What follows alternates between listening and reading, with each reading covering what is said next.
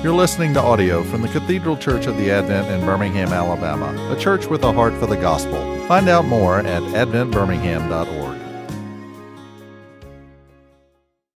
Our Father, thank you for this time together this morning. Bless us now, we pray, as we work and as we study together.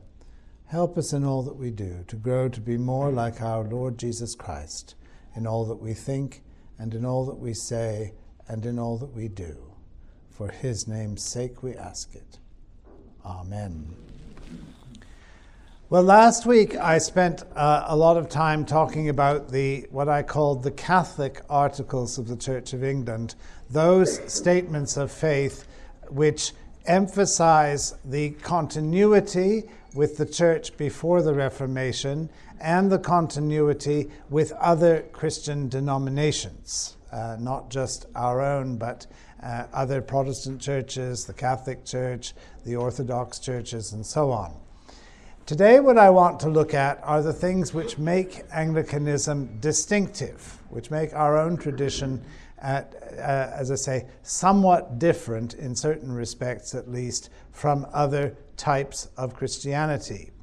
Now, we mustn't exaggerate this, uh, because what I'm going to say is common uh, in many ways to uh, to all Christians. Uh, you know, they might express it differently.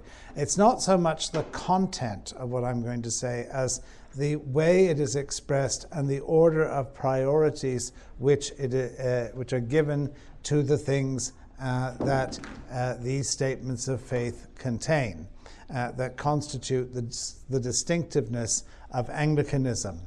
Uh, one of the boasts of Anglicanism, if I can put it that way, is that we are mere Christians. Uh, C.S. Lewis wrote a book called Mere Christianity, uh, and of course, he was the leading Anglican. John Stott, who was another Anglican uh, uh, minister in England, wrote a book called Basic Christianity, making the same point. Uh, and this is what the Anglican Church has always maintained that we don't have uh, doctrines or practices which are different uh, from those of other churches. We don't exclude other churches by, some, by the things that we think, say, and do in our church. Uh, but what we do is we stick to the basics. We stick to the uh, the, the, common denominators, as it were, uh, of the Christian world as far as we can, and try to be as comprehensive, that is the word that we use, um, of, of everybody. So that everyone uh, who believes in Christ, everyone who uh, would call themselves a Christian, can find a home in our church. This doesn't mean to say that they will like everything they find. Uh, it doesn't mean to say that uh, they would not do other things uh, in addition to what uh, we would find, or perhaps opt out of certain things that we do.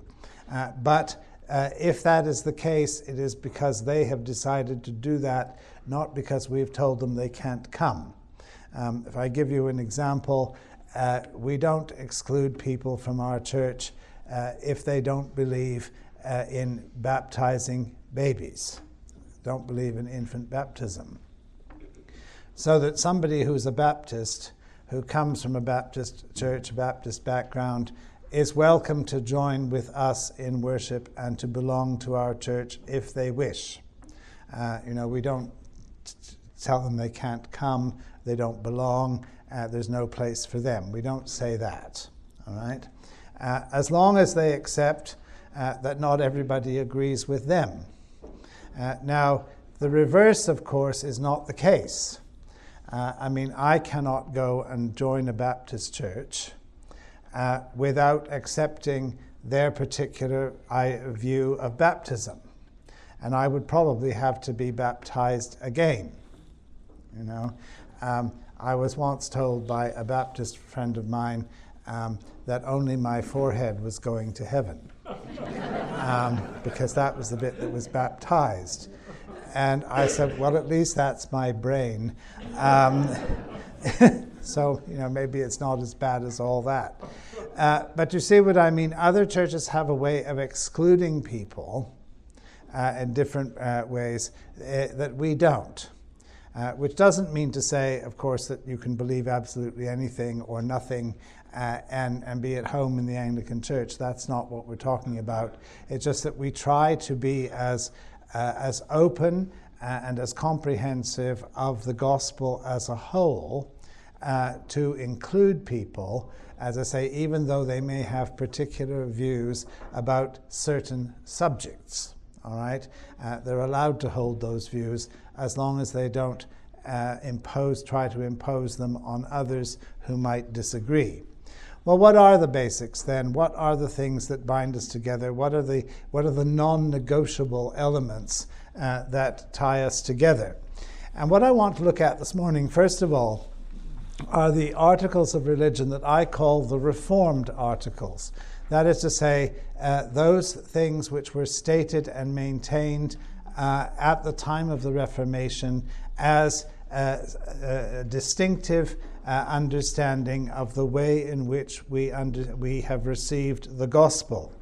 Now, the notes that I've, I've, I've got, that I'm just going to talk about briefly, they're actually in last week's uh, handout. So if you were here last week and have that, uh, you'll have it. Uh, I have extra copies here if you want them afterwards, uh, but I'll get on to this week's handout in a minute. But just bear with me uh, for the time being.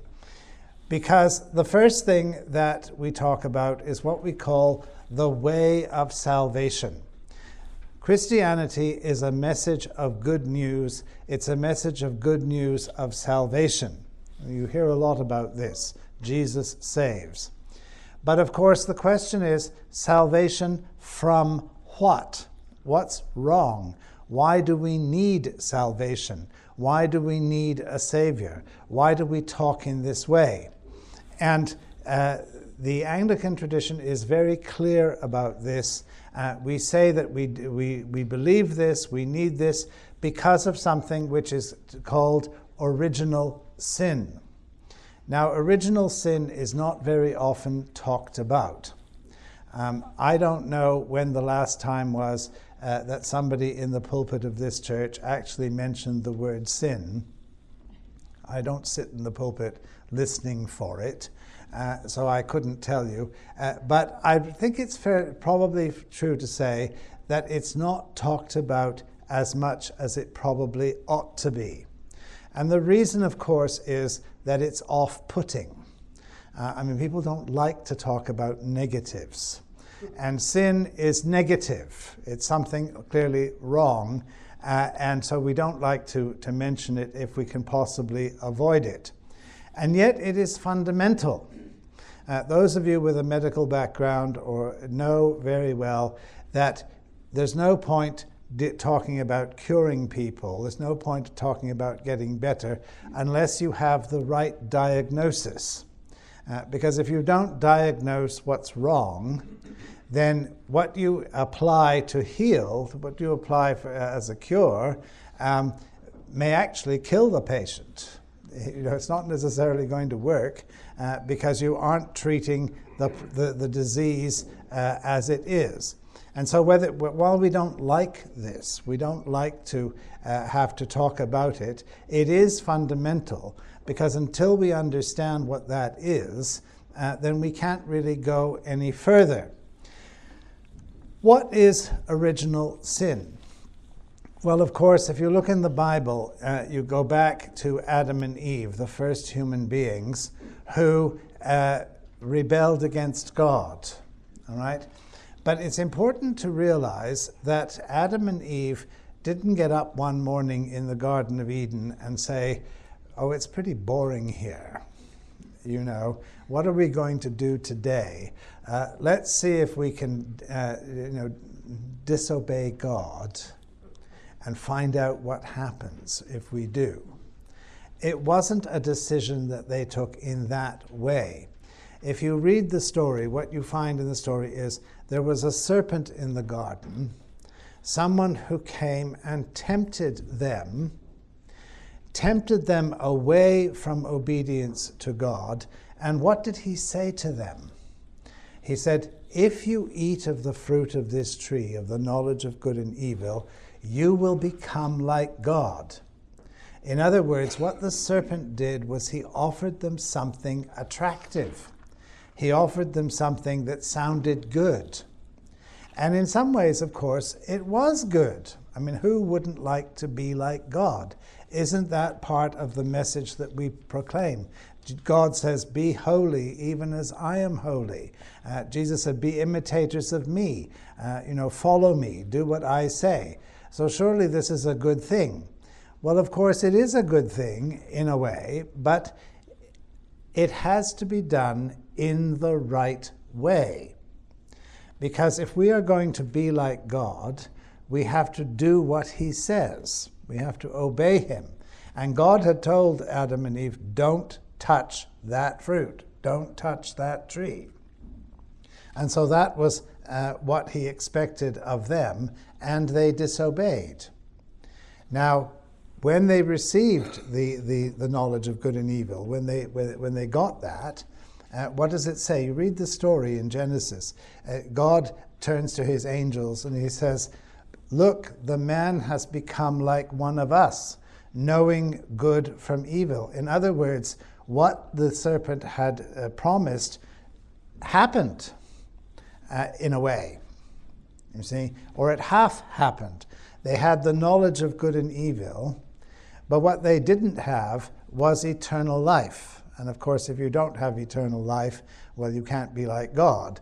Uh, and so God says, right, well, they've got the knowledge of good and evil, so they've become like me in this way, but I must cut them off from eternal life because otherwise, uh, you know, they'll just live forever and they'll be, they'll, they'll be like us in, in, in a way uh, you know, that, that we can't tolerate. We can't allow for that. And so uh, God expels them from the Garden uh, of Eden uh, and says, you will, uh, you will suffer for the wrong that you have done, but I will save you in the end. I will censor, I will deal with this you see, uh, at, at, some point in the future. So you have hope, you have a promise uh, that this will not be the final word. You are not going to be excluded and expelled forever. But this is the situation that every human being finds himself in. Nobody comes into the world sinless. Now, this is an important thing to grasp because a lot of people don't get this. Um, a lot of people think that little babies, when they come into the world, are innocent. And the reason they think this is because they have a wrong, well, they have an inadequate idea of sin. You see, if you think of sin as things that you do, actions, then of course a, a newborn baby hasn't sinned in that sense. They haven't done anything. Uh, so, uh, you know, they can't really be accused of, of, of, of sin in, in, that way. But what you do is the fruit of what you are. You see, it's who and what you are that determines what you are going to do. And this goes right the way through the Bible, it's absolutely everywhere. It's a very important point to bear in mind because when the Apostle Paul writes to Christians in the early church, he calls them saints. You know, he says he writes to the saints at Ephesus or the saints in Corinth or whatever church he's writing to. And then he starts telling them off. Uh, you know, uh, and you think, well, if they're saints, why is he telling them off? Uh, well, because they're not living according to what they should be doing. You see, uh, they are saints because they've been chosen and set apart by God, uh, you know, for His purposes, but they're not living it out in, in practice. In other words, they're betraying their own inheritance. They're, they're squandering, uh, the, you know, the, the, the gospel message which has been given to them, and so therefore they have to uh, be put right. And Paul's whole message is what you do should reflect who and what you are. Same reason, why is it that Jesus uh, came to die on the cross for our sins? Because of who he was and who he is. You see, I could be crucified, and you could be crucified, um, if somebody, you know, decided they wanted to do that. Uh, but it wouldn't make any difference. I mean, I can't save the world uh, by being crucified. Why not? Because I'm not God. You see, I'm not God in human flesh. I, I'm not the right person to do that sort of thing. Uh, and if I think I am, then I'm fooling myself. You see, I can't do that. So it's a, it depends on who you are, what you are, as uh, to wh- whether what you do has a certain effect or not. You see what I mean? What you are comes first, what you do comes second. Now, getting back to the business of sin, what you do reflects who and what you are. And who and what we are is that we are cut off from God. Uh, we are uh, separated from God because there is something in us that has rebelled against Him.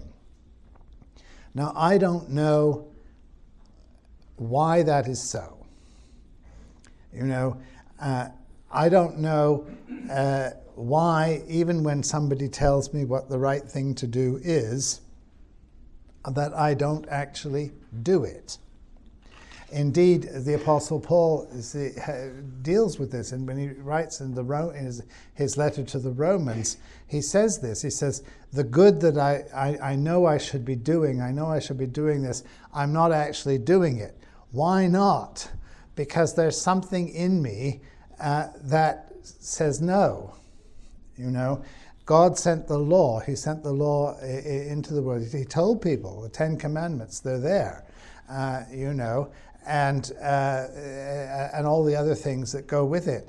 He said, you know, the, we know what the truth is, but we just don't obey it. We don't do it. In fact, knowing the law, receiving the, the, the, message, you know, thou shalt not kill, thou shalt not steal, thou shalt not commit adultery, puts those thoughts into our mind. This is what Paul says, you see. He said, uh, you know, until I found out that I shouldn't be doing these things, I never thought about it. It never crossed my mind.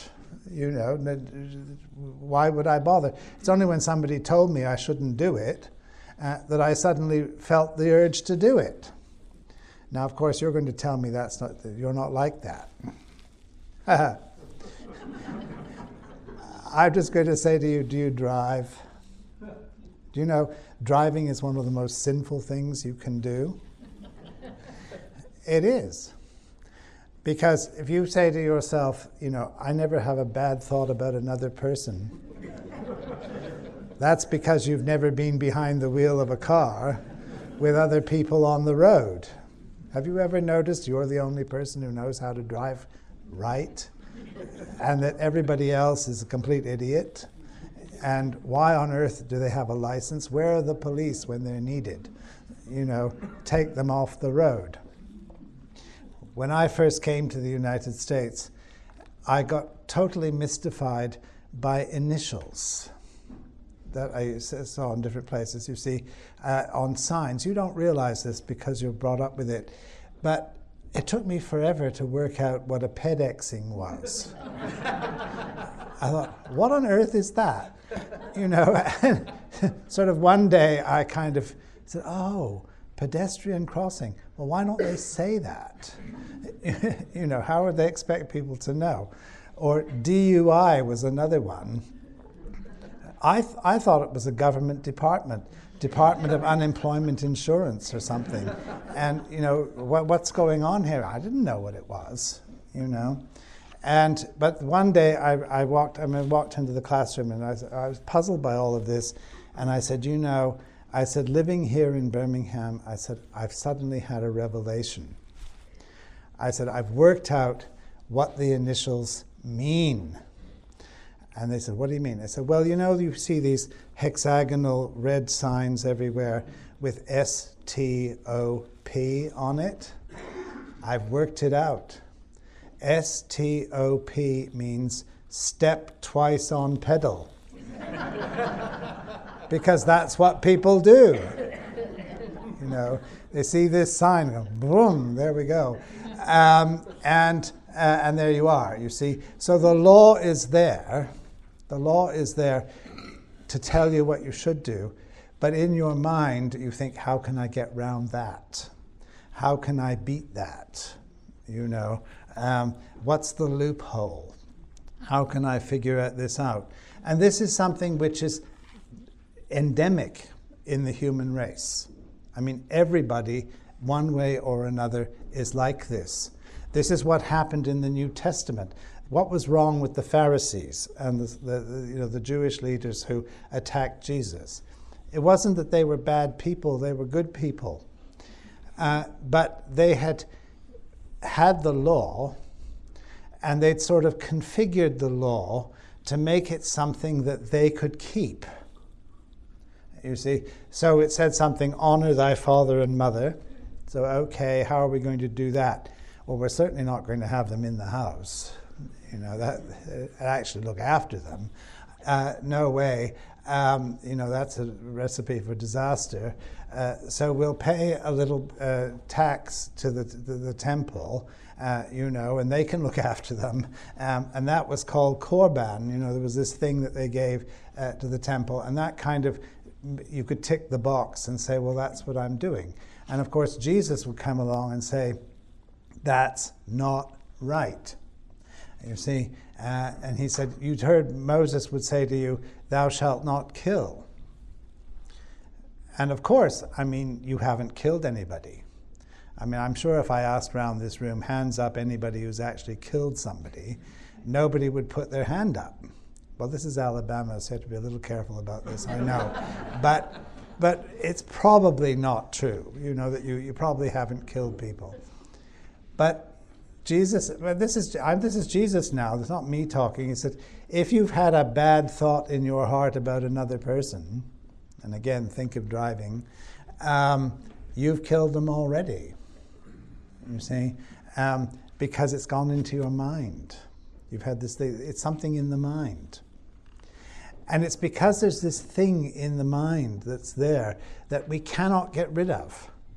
I mean, I don't get up in the morning, you know, and think to myself, now how am I going to sin today? I really don't think that, and I'm sure you don't think that either.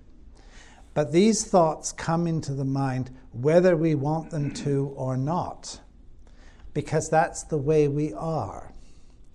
And it's because of this that doing good things doesn't solve the problem just as doing bad things is the fruit, uh, is the result of this thing, this evil that's in us. You see, it's, it's, it's, it's not the bad things that we do that cause us to fail. It's something inside that prompts those bad things to happen in the first place. So, doing something good in, in response isn't going to cure the problem either. It's not a case of what you do, it's a case of what you are and who you are. And this is why the only way you can get out of this problem, the only way you can solve it, even begin to solve it, is by faith in Christ. Uh, this is what theologians call justification. It's a big, long word, and uh, and so on. And I don't want to go, get people all confused about this, but we can, we, we can talk to God. We can stand in the presence of God. We can uh, be set free from this burden that we carry uh, inside if we believe in Christ. Why? Because He came into the world in order to, to uh, suffer and die for us on our behalf. In other words, the price that I would have to pay for the sin that I have committed, he has paid for me. You see, that's what his death, uh, what his crucifixion uh, is all about. But the crucifixion isn't the whole story.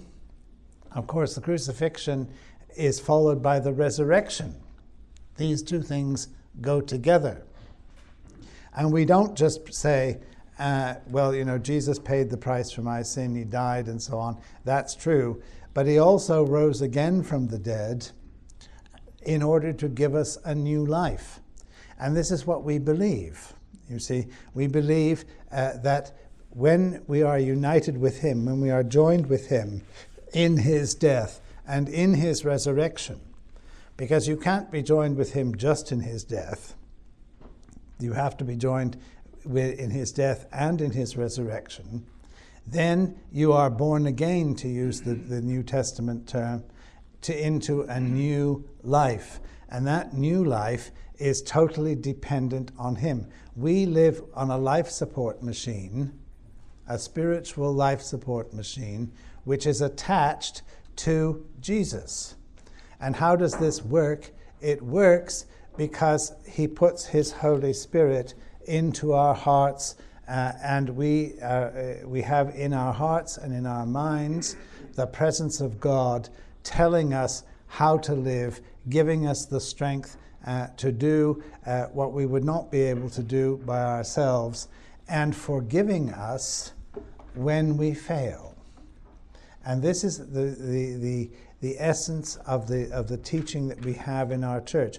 What is baptism? What is the Lord's Supper? Why, are we, why do we do these things? You see, why do we put communion uh, at the center? What is communion? Communion is a sharing, a reminding of, a reminder of the death of Christ for us. When I take that bread, when I take that cup, uh, wine, I am taking into myself the body of Christ, which was broken for me. I am taking uh, into myself the blood of Christ, which was shed for me. You see, and I'm letting them go down into my heart, into my soul into the depths of my being, into parts of me that I've never seen. You see, you think about this for a minute. How much do we actually know about ourselves? Very little. The things that keep us alive, our heart, our, our lungs, our stomachs, we've never actually seen. You know, you think about that. We've got them, we feel them, we know they're there, but we've never seen them. Uh, you know, we carry them around uh, inside us. And without them, of course, we wouldn't live. But when we come to the table of the Lord, the communion of the Lord, we are taking this into ourselves. This is why it's so central to our worship uh, to our life. You see, it's not just a pretty ceremony, uh, it's something which speaks to us at a depth uh, that goes beyond what we can see and what we can understand. Why? Because what's wrong with us goes beyond what we can see and what we can understand. You see, God gets right to the heart of us, of who we are, of what we are, and He wants to put us right in that way. And this is what we believe. Now, it's very important because a lot of people will say, well, you know, I've lived a good life. When I get to the pearly gates, I, I, think St. Peter will just, you know, kind of let me in. We'll see how it goes uh, when, when we get there. This is entirely the wrong way to look at it. Because you cannot save yourself by your good works, by your good deeds. You know, uh, you can't, because that's not what's basically wrong. As I've just said, it's not what you do, it's who and what you are. And you can only plead before God, and we do this every Sunday, to have mercy on us. You know, we are the ones who need His mercy, we need His grace, uh, we need uh, to be drawn closer to Him, and only He can do this as we submit ourselves to Him. This is why uh, uh the church, uh, our church, insists so much that it is by faith and by faith alone by that connection, by that link uh, that we have with Him, that we are saved, and not by our works. Now, getting on to what I've put out for you today, um, you look at the, the, the, paper in front of you, the, the uh, articles uh, of religion go on to talk about the church, the ministry, and the sacraments These things go together. First of all, it, we believe that the church is a gathering of people where the Word of God is faithfully preached and where the sacraments are rightly administered. This is the phrase that we use. Now, this is an aspiration, this is an ideal, this is what it should be. The reality often falls short of this. Particularly in the preaching of the Word of God, you don't always get you know, what you pay for, shall we say. Sometimes you do, we hope you do, we want you to, uh, but it doesn't always work out that way. Sometimes the sacraments are ignored uh, for whatever reason, uh, you know. Um, but what we have in our church, and what is, I think, so important, is that we have the Book of Common Prayer, and this, and we have the Bible. And these things keep us, if you like, going in the right way. Because we can go to church on a Sunday, and even if the preacher just leaves us cold, you know, that sometimes happens. Um, and even if the, you know, the whole thing is just like not really what we want, We've got in front of us the teaching which is there and which serves as a protection, it serves as, a, as an undergirding to remind us. And this, is this happens to me. I mean, uh, many times I go to church and I don't get anything out of, out of the preaching, no idea what the preacher is saying. Um, but uh, I can follow it from, uh, from the prayer book you see, the prayers that we pray.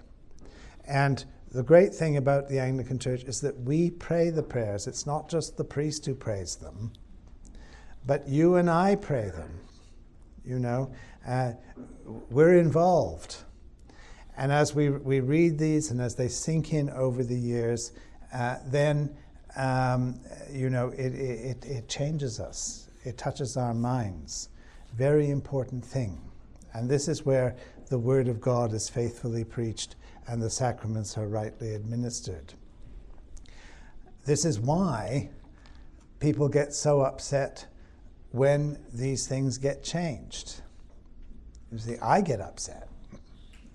Uh, don't ever sit next to me in church because when we come to read things, the prayers and so on, I read them the way I learned them as a child the old style, you know. Somebody's fiddled around with the words. Um, and, and, and so on. And I mean, that's up to them, you know. I mean, they want to speak a foreign language. Who am I to tell them they shouldn't, they shouldn't do this? But who are they to tell me that I've got to do what they want? Um, you know, so I don't, so I just, you know, do my own thing. I seceded from the church, you see, sitting in the pew. Um, uh, in this way. Uh, the same with hymns. You know, people, there's somebody who goes around changing the words of hymns. I'm convinced there's a special room in hell for those people.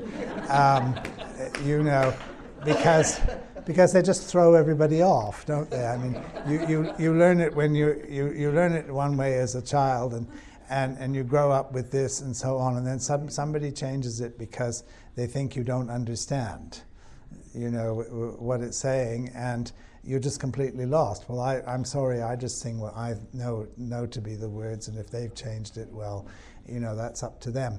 Um, I'm not trying to be to, to be unkind here because other people have you know learned things in their own way and so on. And uh, but the point I'm trying to make is that with the liturgy that we have and the way that this works uh, in our church is that you learn it over time. It sinks in. Uh, I mean, after years of, of doing things, every time I go to church, every time I go through the, the morning prayer or Holy Communion or whatever it is, something fresh strikes me. Something that I've said all my life hits me with a new, with a new freshness. It's some, something that, uh, you know, I, I, I suddenly think, oh, yes, there's an, there's an element there, there's an aspect of this that I hadn't really thought about before.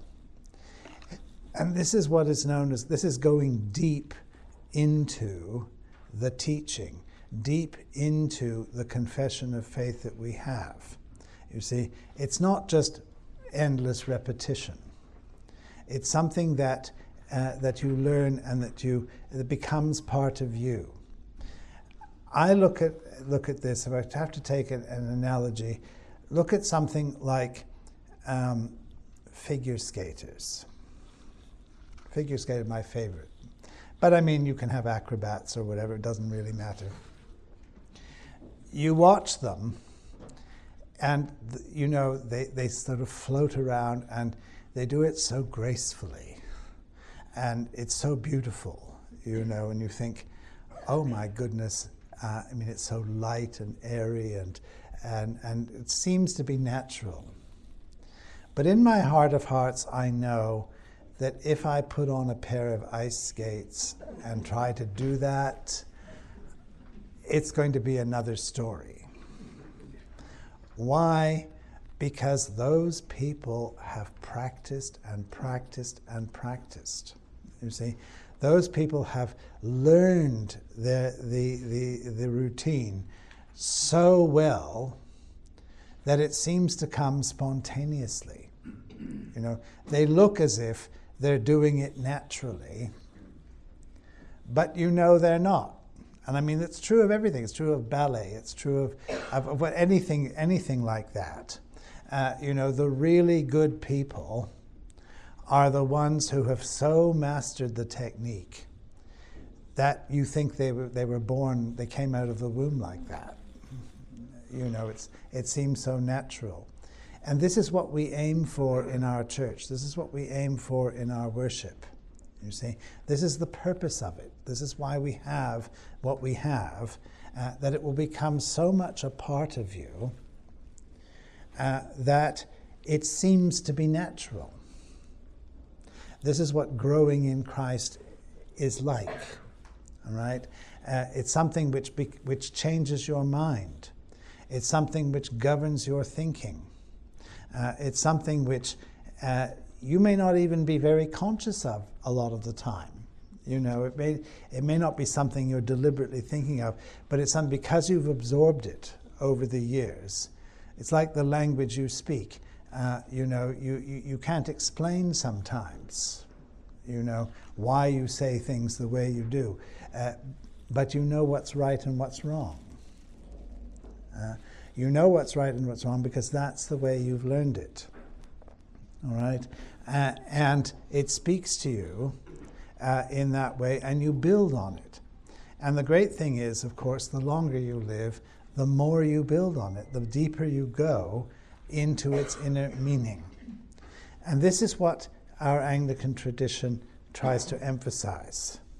You see, it doesn't go around arguing about things with other churches or, or, or, or, you know causing problems like that. We're not we're not interested in this. You see, we're interested in getting closer to God. And you can look at the notes that I've given you, and you'll see how it goes through each uh, step of the way, how it affects uh, the different uh, aspects of our life. All right, uh, but uh, we want uh, a ministry. We want people to, our preachers and teachers, uh, to remind us of this, to draw us closer to this. We want our sacraments uh, so that we uh, can live this out uh, in uh, our knowledge of Christ and in our, our experience of God. I've come to the end of my time. I've got to stop here now.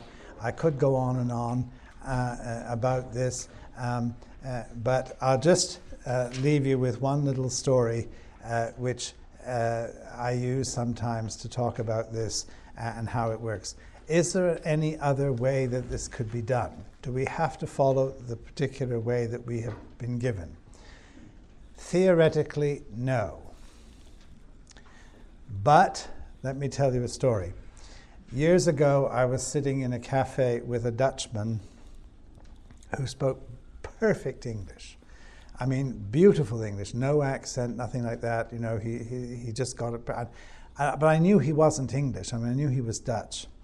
But I thought he must have been brought up in some English speaking place, um, you know, to speak English as well as he did. And I was just listening to him, uh, you know, to see whether anything I could detect in his voice or in what he said uh, that would prove to me that he wasn't English. And at some point he said, You see that hotel over there? And I said, Yes. He said, That's a very exclusive hotel. And I said, Is it really? He said, Yes. He said, It's not just for any Harry, Dick, or Tom. and I banged my head, uh, I got you. I said, Now I know that you're not English. And he said, What do you mean? I said, Because if you were English, you would say Tom, Dick, and Harry. And he looked at me and he said, Why? and I said, I have no idea. and he said, Do Americans say Harry, Dick, or Tom? I said, No, they don't. They say Tom, Dick, and Harry as well. And of course, being Dutch, you know, being a pain in the neck, he said, So who were Tom, Dick, and Harry? I said, I don't know. I don't know who they were. I said, as far as I'm concerned, you could say Elizabeth, Mary, and Jane if you wanted to. I said, but that's just not the way we talk. I said, and what's more, I said, if you say Harry, Dick, and Tom, I mean, you're not wrong in a way. Um, but you're not right either, because that's not the way we speak, you see, and you'll give yourself away if you say that. Uh, you know, people will realize that you don't really know what you're talking about. And this is the thing, you see, that when uh, we, we study our liturgy and so on, yes, theoretically there would be there might be another way of doing it, you know, we, we don't claim to be infallible or that this is the only thing you could ever do. But what we're saying is this is the way we have received it, this is the way it has, has, has come to us Father, Son, and Holy Spirit, not Holy Spirit, Son, and Father. Why? Well, that's the way it's come to us. All right? That's the way we've been given. And it's as you grow in that, you grow in that tradition, you grow in that understanding uh, that uh, you become a native, uh, a native of the kingdom of heaven. And on that happy note, I'm going to let you go. Thanks. You've been listening to audio from the Cathedral Church of the Advent. If you live in Birmingham or find yourself visiting, we hope you will join us at one of our Sunday services. Find out more at adventbirmingham.org.